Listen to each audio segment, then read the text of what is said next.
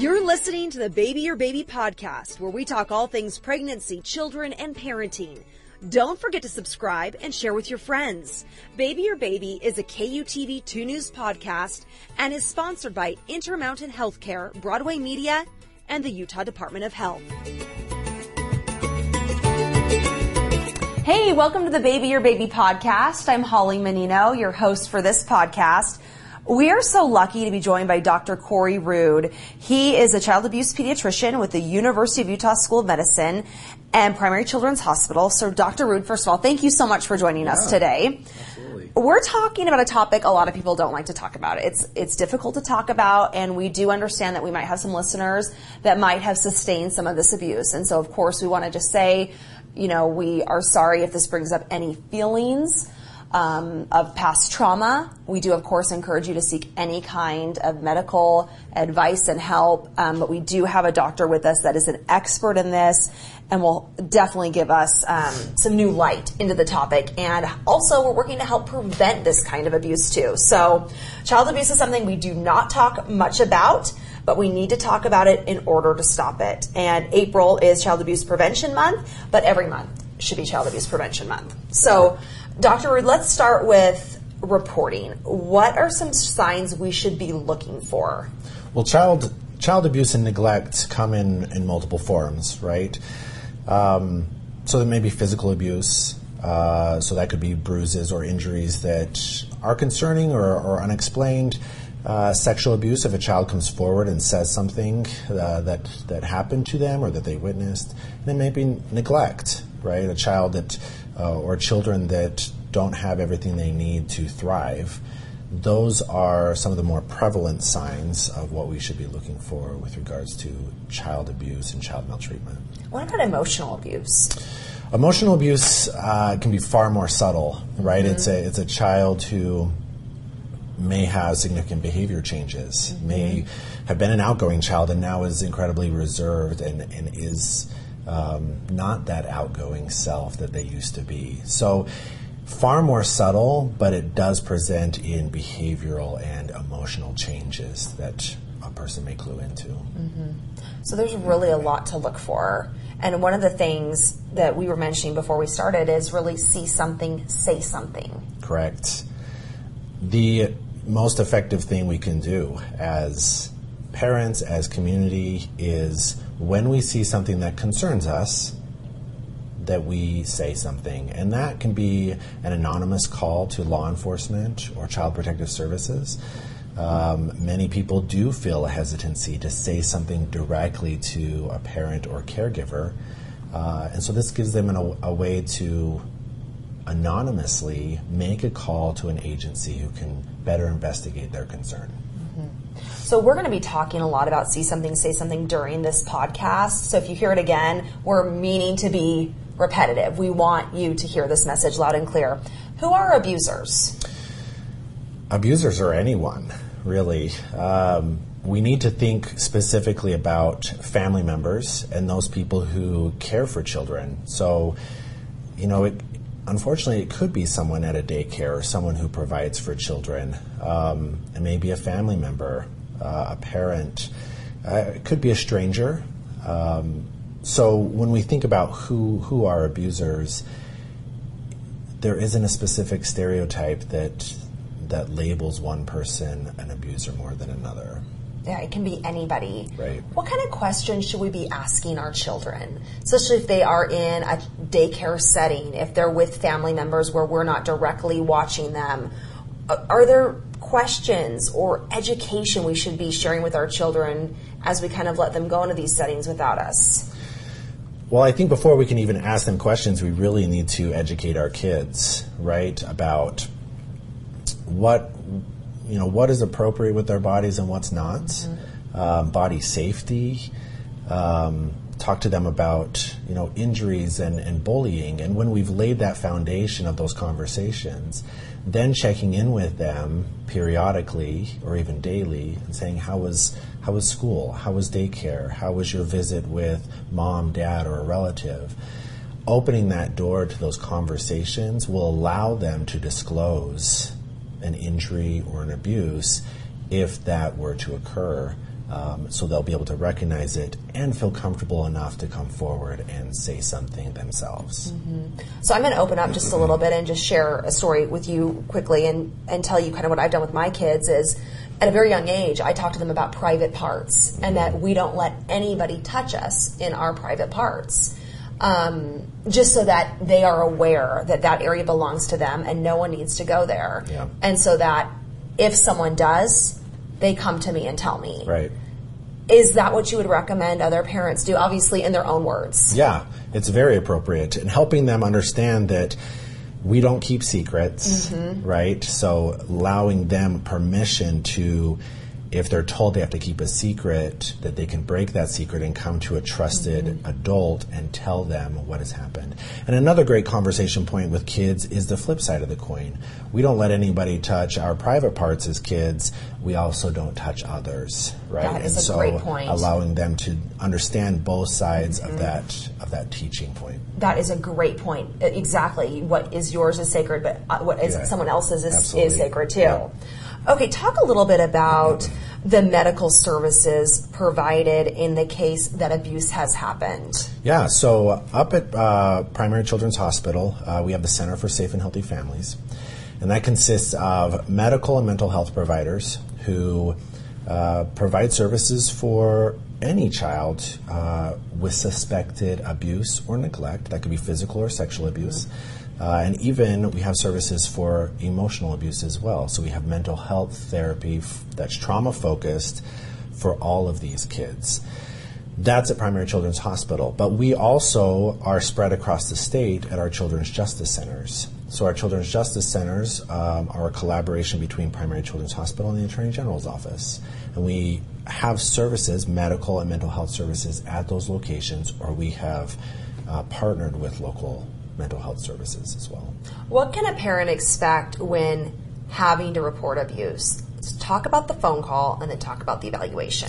So the phone call is much less intimidating than many people believe. Mm-hmm. It's it's straightforward. So if you're calling Child Protective Services, the number is 855-323-3237. Mm-hmm. It can be anonymous, and the person on the other end is simply taking information. They're not going to judge you for the quantity of information you have. It is simply I'm going to give this person on the other end of the line as much opportunity to tell me all that they're concerned about. Child Protective Services then takes that information and gives it to a caseworker who will then potentially begin an investigation or will reach out to the family or the daycare or wherever the concern is. Law enforcement, we all know that we can make uh, a call into law enforcement if it's something that's immediate or urgent and we need an immediate response. Okay, so after the call is made, talk about an evaluation. What can parents expect if they do have to bring their child in for an evaluation? So the evaluation is just like a, a visit to your primary care provider, right? So we're going to get a basic history of what's your concern. We'll meet with the caregiver separate from the kids and really let them express their concern outside of the presence of the child. Um, we will get a general medical history like you do at your general pediatric clinic, and then we will do a head to toe physical exam. Um, and at the end, we will wrap up with potentially additional labs or additional X-rays or images that we want to do, and then we will discuss what we what we found in, in our next steps and referrals. So it's much like you'd expect at a, at a general medical clinic for your kids. And we do know that after a child has unfortunately been abused, many deal with post traumatic stress disorder or other mental health problems, including sexualized behavior and aggression.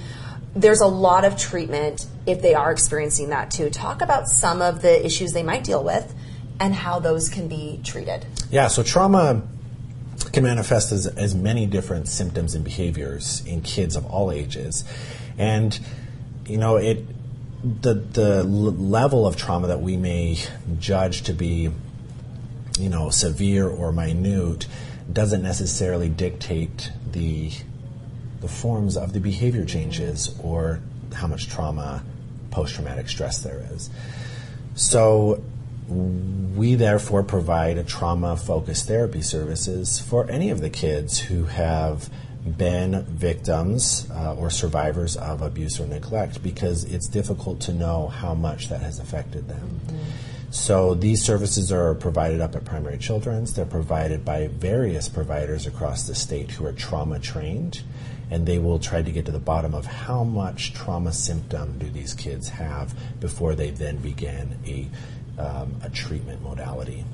And obviously, every child is different, and every child will respond different and have different symptoms, trauma from what has happened to That's them. That's correct. Yeah. Mm-hmm. I mean, it can be we, we, we have kids as young as three and four, and we have kids as old as 16 and 17. And it's difficult to know exactly how their trauma will manifest until they come in and we're better able to do a very systematic trauma assessment. Mm-hmm. So, again, we just want to remind all of our listeners that we're talking about child abuse and we're talking about child abuse prevention right now really, if you see something, say something. That's what Dr. Rood is telling us right now. That's the main thing. If you see something, say something. How do we stop the cycle of abuse, and especially a cycle of abuse that we see passed down from family members to family members to family members because it's what they know?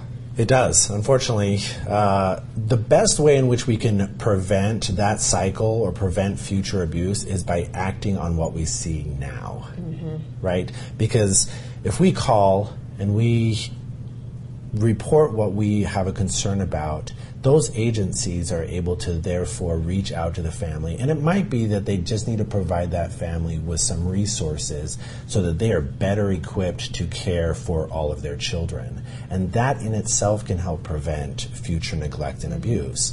So by reporting, we are making a huge step in preventing future abuse and neglect and listening to a podcast like this, right? Educating ourselves on what this looks like, what we can do, and how we can talk to our kids is also a, a significant step in, in prevention. And I like how one of the talking points that was shared with us was, you know, kind of talking about the number of children who die of child abuse is about the same number of kids who die of cancer in a year. The, what's the difference, though? The difference is child abuse is 100% preventable. Right. And we want to prevent and treat cancer as well. Of course. Um, we we know that we can prevent child maltreatment, and it's simply a matter of, of acting. Mm-hmm. Education and if you see something, say something. Absolutely. All right, Dr. Rood, before we wrap up, what resources should we share with our listeners, share with our parents? What what links should we give them or, or additional resources should we share with them? So they can find the Center for Safe and Healthy Families uh, on our website. Uh, they can go to Primary Children's mm-hmm. Hospital, mm-hmm. and then there are links there to Safe and Healthy Families. Understanding that the call, the, the number for Child Protective Services is again at 855 323 3237. And then we all know law enforcement is 911. Right. They can also look up their local non emergent dispatcher number if they get online. Um, and that can be used if they don't want to activate the 911 call system. We should mention too that reporting is anonymous and safe. So you do not need to confront someone that you believe is hurting your child. That's correct. In fact, we would want you to be safe. So if you see someone in a private or public setting and something is happening, and you feel uncomfortable confronting that person, that is okay. Keep yourself safe. Call 911 so that law enforcement can respond in real time. Mm-hmm. A couple statistics I just want to share real quick. One in five kids will be sexually abused nationwide before the time they turn 18. Last year, there were 10,600 substantiated victims of child abuse in Utah. Correct. And in 2017, 1,720 kids died nationwide due to child abuse. That's correct. Yeah, in fact, we did the pinwheels up at Primary Children's Hospital, 1,720 of them, mm-hmm. to basically reflect that that unfortunate number. Yeah. Okay, so again, see something, say something. We'll put all of the links on our website and on the podcast so that you can get these. And again, we we understand that there could be some victims that are listening to this, and we are sensitive to what you have gone through. This is an effort to prevent any future abuse. So, Dr. Rood, we want to thank you so much for being here. For, yeah. Thank you for the valuable information. Thanks for having me. Yes, and this is the Baby Your Baby podcast.